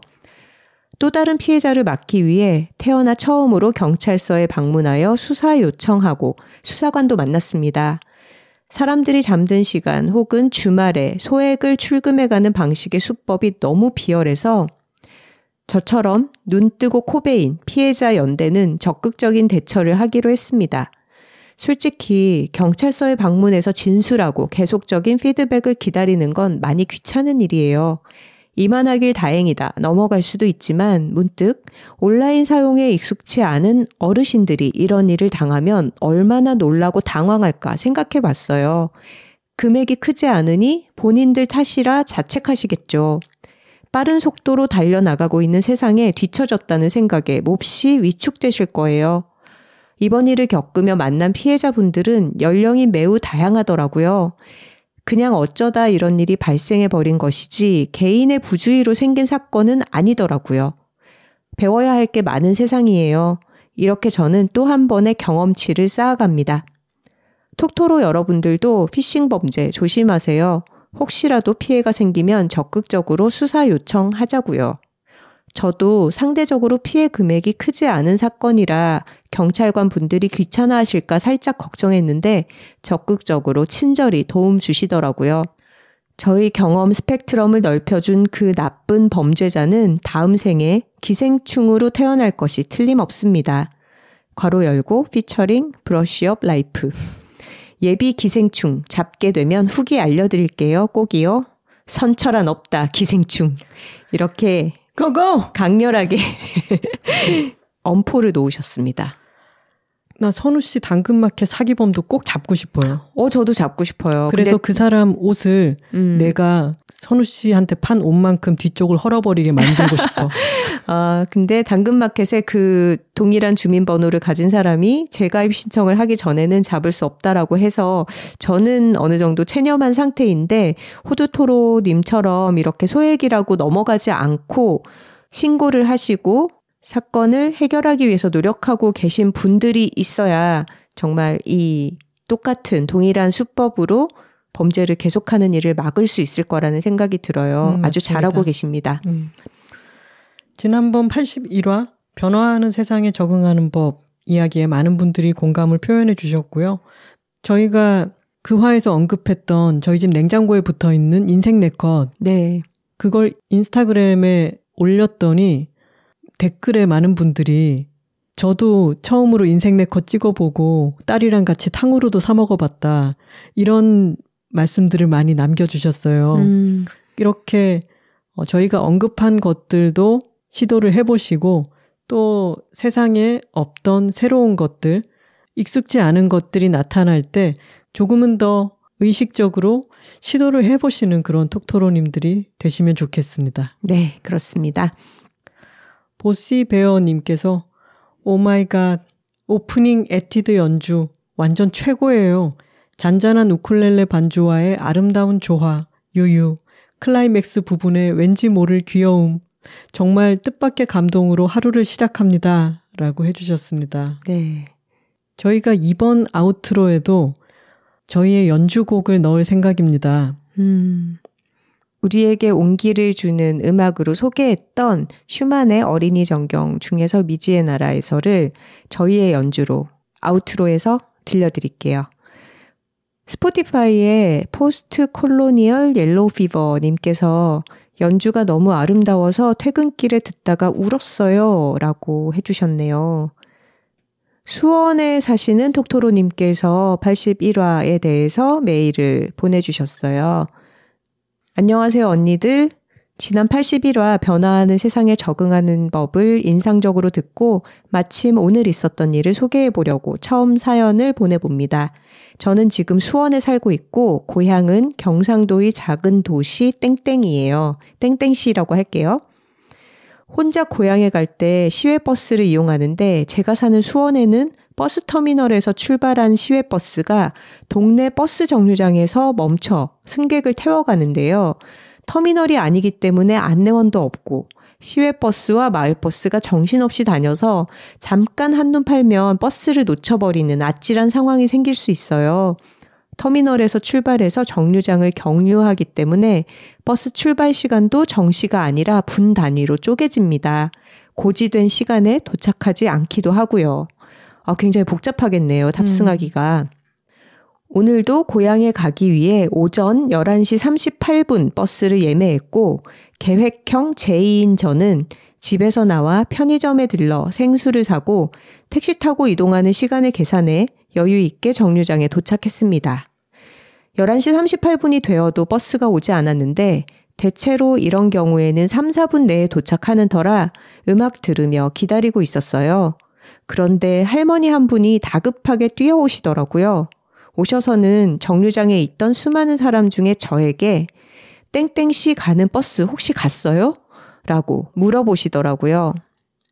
앗, 할머니가 땡땡 지역에 사투리를 쓰시는 걸 보고 고향 사람을 만난 반가운 마음에 저도 땡땡 가는데 아직 안 왔어요. 곧 도착할 것 같아요. 라고 말씀드렸습니다. 그런데 할머니가 아직 표를 못 사신 것이었어요. 다급하게 저에게 표 좀 대신 사달라고 부탁하셨는데 버스는 곧 도착할 것 같고 남은 2, 3분 남짓한 시간에 어떻게 표를 살지 순간 머릿속이 하얘졌어요. 그 정류장에는 키오스크가 딱 한 대 있었고 키오스크는 다른 사람들이 사용하고 있었거든요. 일단 할머니를 키오스크에 줄을 서시게 하고 저는 버스 어플을 켜서 경로를 검색했어요. 익숙한 어플인데도 분초를 다투는 급박한 상황인지라 손이 빠르게 움직여지지 않더라고요. 머릿속에는 타이머가 1분 59초, 58초, 57초 이렇게 카운트다운이 시작됐고요. 마침 키오스크의 앞사람이 빠지고 할머니 차례가 왔길래 키오스크가 어플보다 더 빠르겠다 싶어서 제가 얼른 가서 버스표를 검색했어요. 그런데 옆에 계시던 할머니가 이거 현금이 안 되는 기계 같다고 걱정 섞인 목소리로 말씀하시는 거예요. 보니까 카카오페이랑 신용카드만 되는 기계더라고요. 이럴 수가. 그래서 괜찮다고 말씀드리며 제 카드로 19,500원 버스표를 결제해드렸습니다. 무사히 땡땡시행 버스표 예매를 성공하고 할머니가 손에 쥐고 있던 2만 원을 저에게 주셨는데 버스표보다 500원이 비싼 돈이라 받기가 망설여지더라고요. 아, 제가 500원을 거슬러 드려야 하는데 하고 우물쭈물하니까 할머니를 비롯해 옆에 계시던 다른 어른들이 버스표를 샀는데 500원 뭐 어때? 그냥 받아요. 하시더라고요. 주변 분들도 할머니와 저의 긴박한 버스표 티켓팅 성공을 응원하고 계셨던 것이었습니다. 한숨 돌리고 나니 버스가 딱 도착했고 저희 둘은 고향 가는 버스에 무사히 몸을 실었습니다. 아, 지금 손에 땀을 쥐면서 읽고 있었는데 다행입니다. 마침 가까운 자리에 앉아서 가는 동안 할머니가 싸오신 귤과 달달한 커피를 나눠 먹고 할머니와 제가 서로 어떻게 땡땡시로부터 수원까지 오게 됐는지 스몰 토크도 나눴습니다. 지난화에 언니들이 패스트푸드점의 키오스크 경험을 나누시면서 이건 나이가 많고 적어서 겪는 어려움은 아니다 라고 하셨던 게 기억나요. 내년에 90세이신 그 할머니는 그 옛날에 서울 명문대를 졸업하고 오랫동안 공직 생활을 하셨대요. 할머니가 겪은 어려움은 똑똑하지 않아서도 아니고 나이 들어서도 아닌 것 같아요. 오히려 할머니는 정류장에 있던 많은 사람들 중에서 같은 고향 사람인 저를 직감으로 딱 알아보시고 겪고 있는 상황을 명료하게 설명해서 제가 문제 해결에 도움을 줄 수 있도록 하셨어요. 정말 대단하지 않나요? 변화하는 세상에 적응하기 위해 도움을 요청하는 할머니의 태도를 배우고 싶다고 생각했어요. 세상의 기술은 더 넓은 영역에서 빠르게 변할 테고 이걸 따라가지 못하는 사람이 많은 게 당연할 겁니다. 그러니 내가 모르는 영역은 다른 사람들에게 잘 물어보고 내가 아는 영역은 선뜻 도움을 주는 태도를 갖춘다면 세상 적응이 덜 두렵지 않을까요? 오늘 느낀 기분과 생각을 바로 나누고 싶어 버스 안에서 메일을 쓰고 있습니다. 곧 목적지 도착이라네요. 그럼 저는 고향에서 즐거운 주말 보내고 오겠습니다. 언니들도 즐거운 한 주 되세요 하셨네요. 아, 톡토로 여러분들은 알고 계실 거예요. 이 여둘톡의 좋은 사연들은 버스에서 많이 탄생한다. 아, 이 메일의 제목이 참 많은 것을 요약하고 있는 것 같습니다. 물어보는 용기, 도와주는 마음이라고 제목을 붙이셨는데 정말 이 두 가지가 서로 선순환을 할 때 우리가 이 세상의 변화에 서로서로 도와가며 잘 대처할 수 있지 않을까 싶네요. 맞아요. 이런 게 필요해요. 모르는 것에 대해서는 내가 이걸 모른다, 도와달라라고 얘기하는 용기도 필요하고 선뜻 도움을 주는 태도도 필요하죠. 예전에 제가 컴퓨터를 참 너무 몰라서 그에 대한 얘기를 엄마한테 얼핏 했는데 엄마가 했던 말이 하나야, 네가 다 잘하려고 하지 마라. 네가 모든 걸 다 알아야 된다고도 생각하지 마라. 네보다 더 잘하는 사람한테 그건 부탁하면 되는 거야. 네가 필요할 때 도움을 청하면 되는 거야 라고 했었거든요. 자신이 비교적 손쉽게 할 수 있는 부분으로 다른 사람에게 도움을 줄 수 있다면 기꺼이 나눠주고 내가 약한 부분은 도움을 청하기도 하는 게 어떤 순환을 가져오는 것 같습니다. 맞습니다. 점점 나이 먹을수록 그렇게 다른 사람들에게 내가 모른다는 걸 인정하고 털어놓고 도움을 받는 자세가 중요할 것 같아요.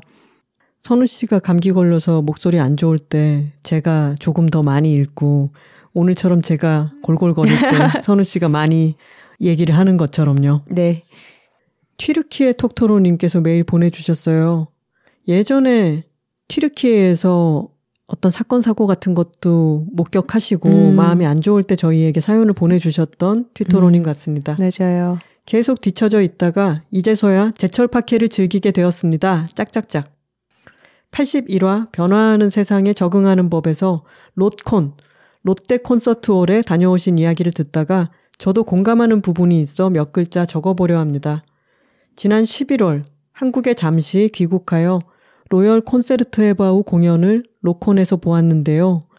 지하에서 주차 정산하는 기계도 여타 식당 키오스크만큼 처음에 약간 어리둥절하게 되고 바코드를 찍어 할인받는 과정이 매끄럽지는 않더라고요. 앞에 계신 분들도 두세 번은 다시 하시고 그러더라고요. 기껏 주차 정산하고 차를 출발시켰는데 공연 후 빠져나가는 차들이 너무 많아서 지하 4층에 주차한 저희도 주차장을 빠져나가는 데만 30분 이상이 소요되었고 출구에 가니 정산 후 주차장에서 지체한 시간만큼 요금이 더 부과되더라고요. 정산 후 몇 분 내 출차 이런 내용도 없어서 좀 그랬지만 일단 주차비를 정산하려고 하는데 카드밖에 안 받는다고 하시더라고요. 저희가 무인정산 쪽으로 나가서 그런 것일 수도 있었지만 최근 한국은 너무나 한 가지에 치우친 결제 방식, 주문 방식 등을 고수하는 것 같다는 생각이 듭니다. 콘서트는 좋았지만 가서 주차하고 끝나고 집에 오는 데에 많은 체력이 소모되었어요. 언니들이 말씀하신 것처럼 특히 고령층에게만 어려운 점이 있는 건 아닌 것 같고 그냥 키오스크 기계들은 사람을 괴롭히기 위해 만들어진 것이 아닐까 생각해 봅니다. 특히 요즘 공항에서 볼 수 있는 수화물 위탁 기계들 너무 힘들어요. 기계에 오류가 생길 수도 있고 시스템 다운이라는 사태도 있을 수 있으니 직원 배치를 조금 더 유동적으로 해주시면 좋을 것 같아요. 코로나 때 공항과 항공사 인력들을 아주 파격적으로 감축한 이후에 다시 채워지지 않고 있어서 이런 문제들이 발생한다고 하죠. 한국에 잠시 돌아가서 느낀 점은 한국 핸드폰 번호가 없으면 아무것도 할 수 없다는 것입니다. 스마트폰을 소유할 수 없는 사회 소외계층 또는 본인의 의지로 스마트폰을 쓰지 않는 사람들에게는 일처리도 몹시 힘들 것 같다는 생각을 했습니다. 저는 번호는 살려두고 장기 정지해두는 형태로 한국 번호를 가지고 있는데 이렇게 두어도 불편한 점들이 있더라고요. 밀린 에피소드를 들으면서 저도 유럽 톡토로 오픈 카톡방에 들어가려고 하는데 한국 휴대전화 번호로 인증을 해야만 들어갈 수 있어서 유심 칩을 지금 쓰고 있는 폰에 다시 끼우고 그래서 겨우 인증을 받고 들어가는데 성공했어요. 하지만 들어갔더니 다들 반가워해 주셔서 감동. 아무튼 디지털화가 가속화되면서 여러모로 편해진 것도 있지만 오롯이 디지털에 의존하는 것은 위험한 것 같습니다. 마무리를 좀 더 깔끔하게 해야 할 것 같지만 또 주절주절 하기만 할 것 같아서 여기서 줄입니다. 이 말을 줄이면 뭐가 되죠? 이상입니다. 그렇죠. 다음에는 이상입니다. 여기서 쓰시면 됩니다. 티토로님 매일 감사합니다. 네.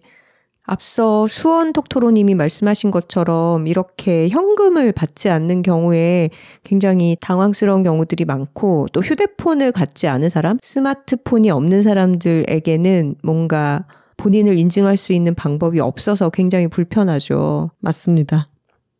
놀이터 톡토로님께서 메일을 보내주셨어요. 안녕하세요. 2023년이 저물어가는 시점에 잠깐 한 해를 돌아보며 작가님들과 제 이야기를 나누고 싶어 메일을 드립니다. 저는 수도권에 살다가 육아 휴직을 마치고 올해 1월에 복직했는데요. 복직 직후 2월 초에 지방으로 덜컥 발령이 났습니다. 본사가 지방에 있어 언젠가 이동할 수 있다는 가능성은 늘 열어놓고 있었지만 그게 복직 직후일 줄은 꿈에도 몰랐기 때문에 전혀 준비가 안 된 상태였습니다. 아이는 두 돌이 갓 지난 때였고 당시 구했던 도우미 선생님께는 너무나 죄송한 마음으로 갑작스런 이사 소식을 전한 뒤 결국 혼자 어린아이를 데리고 떠나와 워킹맘 생활을 하며 한 해를 버텨냈답니다. 남편은 차로 4시간 떨어진 서울에서 지내며 주말 부부를 해야 했고요. 처음 메일을 드렸던 지난 연말엔 그저 인생 처음으로 워킹맘이 된다는 사실만으로도 걱정을 하고 있었는데 남편도 등하원 도우미님도 없이 연고도 없는 새로운 지역에서 혼자 아이를 돌보며 직장을 다니는 워킹맘이 될 줄은 몰랐습니다. 정말이지 쉬운 날이 하나도 없었습니다. 아이 몰래 울었던 날은 셀 수도 없고 가끔씩 스스로를 돌아보며 와, 내가 이렇게 살고 있다고? 싶은 순간도 많았습니다. 풀타임 직장인을 하면서 아이를 혼자 케어하는 게 물리적으로도 쉽지 않기도 했지만 새로 발령받은 부서 업무는 제가 전혀 백그라운드가 없으면서도 일종의 전문성이 필요한, 동시에 업무량도 상당한 일이었기에 감당하기 벅차고 어려운 날도 많았어요. 처음 해보는 분야의 업무지만 입사 연차로는 신입사원이 아니기에 부서 내에서 이런저런 역할을 맡기도 했고요. 돈을 직접 다루는 일이어서 행여 실수를 하게 될까 늘 노심초사해야 했습니다. 일터에서 고군분투하며 긴장된 상태로 종일을 보내고 퇴근 후에는 혼자 아이를 돌보면서 온화하고 안정된 엄마가 되고자 하는 건 뜨거운 아이스 아메리카노가 되겠다와 같은 바람처럼 느껴지기도 했습니다.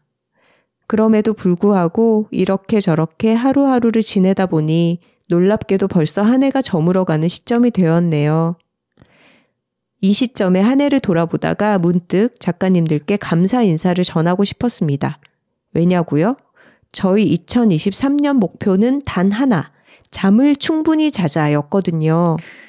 지난해 여둘톡에서 잠에 대한 이야기를 들으며 그 어떤 약이나 운동보다도 최우선으로 챙겨야 할 게 잠이라는 생각을 했고 잠을 잘 자는 한 해를 보내야겠다고 생각했습니다.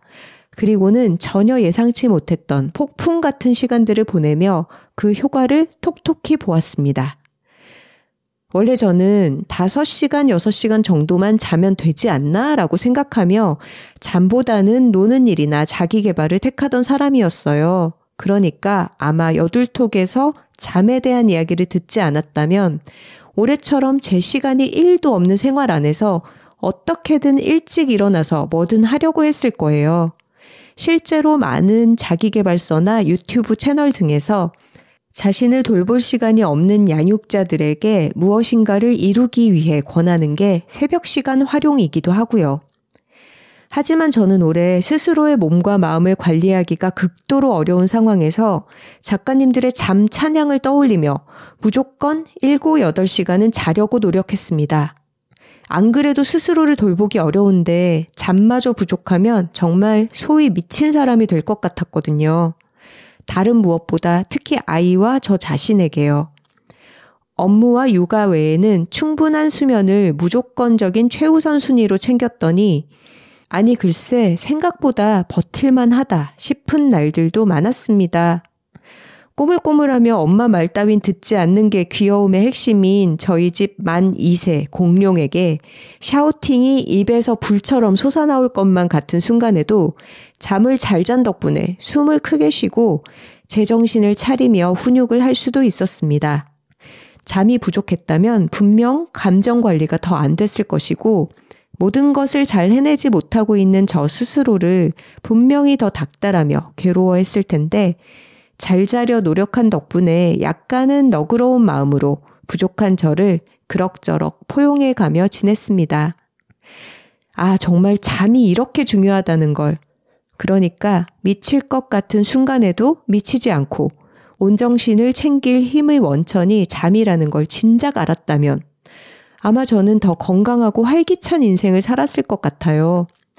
잠을 쪼개가며 무엇을 더 이루는 것보다 때로는 그저 잘 자고 건강한 몸과 마음으로 하루하루 주어진 현생에 집중하는 게 진짜 인생을 잘 사는 일일 수 있다는 걸 이제라도 알아서 다행입니다. 그래서 새삼 작가님들께 저의 한 해를 잠으로 구원해 주셔서 감사하다는 말씀을 드립니다. 더불어 톡토로님들께도 말씀드리고 싶어요. 현생이 빡세고 괴롭고 힘들다면 우리 너무 스스로를 더 잘하려고 볶아치지 말고 그저 잠을 충분히 잡시다 라고요. 그러면 저절로 더 나은 사람이 되더라고요. 물론 딱 하루치의 효과지만 어차피 우리는 다 하루살이처럼 사는 거니까요.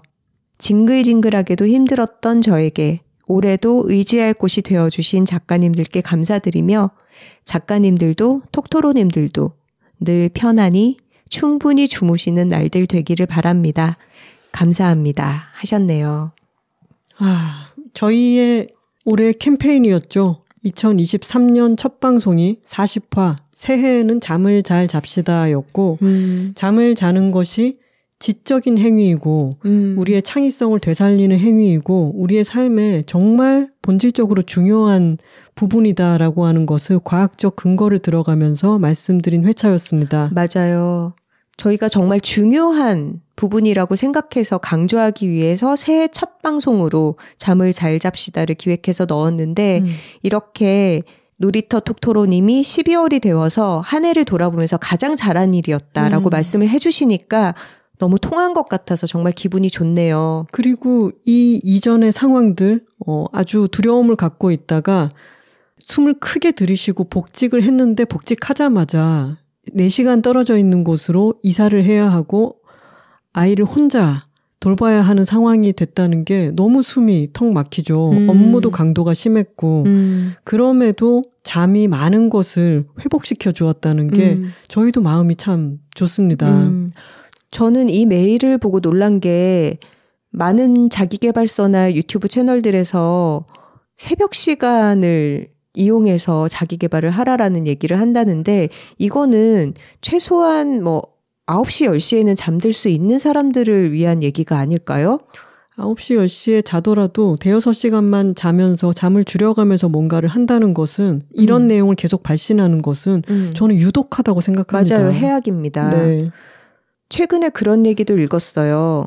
다이어트를 하는 사람들도 살을 뺄 것을 목표로 하는 게 아니라 잠을 잘 자야지 하는 걸 목표로 삼고 생활 습관들을 조정하면 살은 자연스럽게 빠진다고 해요. 그러니까 잠을 잘 자기 위해서는 일단 몸을 좀 피곤하게 만들어야 하니까 낮 시간 동안에 활동량을 늘리고 운동도 충분히 하고 그리고 소화가 잘 되고 나서 잠을 잘 수 있으니까 식사도 밤 늦은 시간에 하면 안 되겠죠.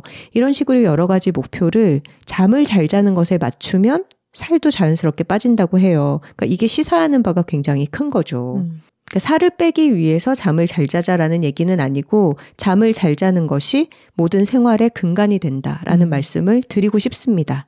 이 놀이터 톡토로님의 잠 예찬에 조목조목 공감하지만 맨 마지막에 물론 딱 하루치 효과지만 어차피 우리 다 하루살이처럼 사는 거니까요 하셨는데 이 부분을 약간 정정하고 싶은 게 그 40화 새해에는 잠을 잘 잡시다 편에서 저희가 많은 곳을 인용했던 우리는 왜 잠을 자야 할까라는 수면 전문가 매슈 워커의 말에 따르면 잠을 잘 자는 것은 하루치 효과로 끝나는 것이 아니라 아주 효과가 길다고 합니다.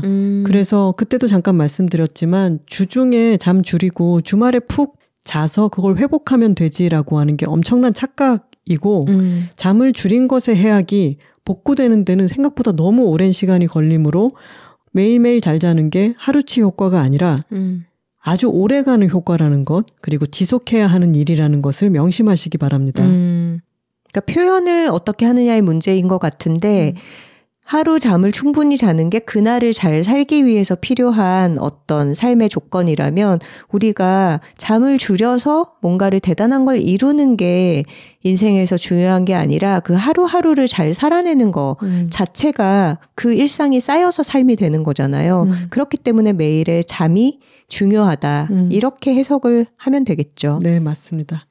잘 주무셔서 삶이 많이 나아졌다는 말씀 전해주셔서 정말 고맙습니다.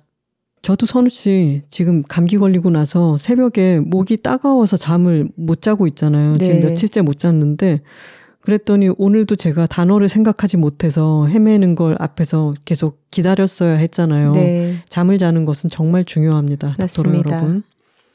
이외에도 긴 메일들을 보내주신 분들이 많이 계셨는데 오늘은 음악방송이기도 하고 음악이 들어간 버전은 회차가 아주 길어질 예정이고 컨디션도 좋지가 않으니까 이쯤에서 마무리하도록 하겠습니다. 네, 다음 시간에 좀 더 많은 메일을 더 좋은 목 상태로 읽어드릴 수 있도록 해보겠고요. 그리고 앞서도 말씀드렸지만 여둘톡 83화 주제는 올해의 영화 고레에다 히로카즈 감독의 괴물입니다. 많은 톡토로들이 이번 주 한 주 동안의 영화를 먼저 보시고 저희와 다음 주에 같이 얘기 나눌 수 있으면 좋겠습니다. 괴물을 먼저 보신 분들이 있다면 사연을 보내주셔서 저희가 읽어드려도 좋겠네요. 그리고 이어질 아우트로 어린이 전경 놓치지 마세요. 좋은 걸 좋다고 말하기 여둘톡 82화는 우리에게 온기를 주는 음악이었습니다. 저희는 다음 주에 영화 괴물 이야기로 돌아오겠습니다. 화요일입니다. 감사합니다.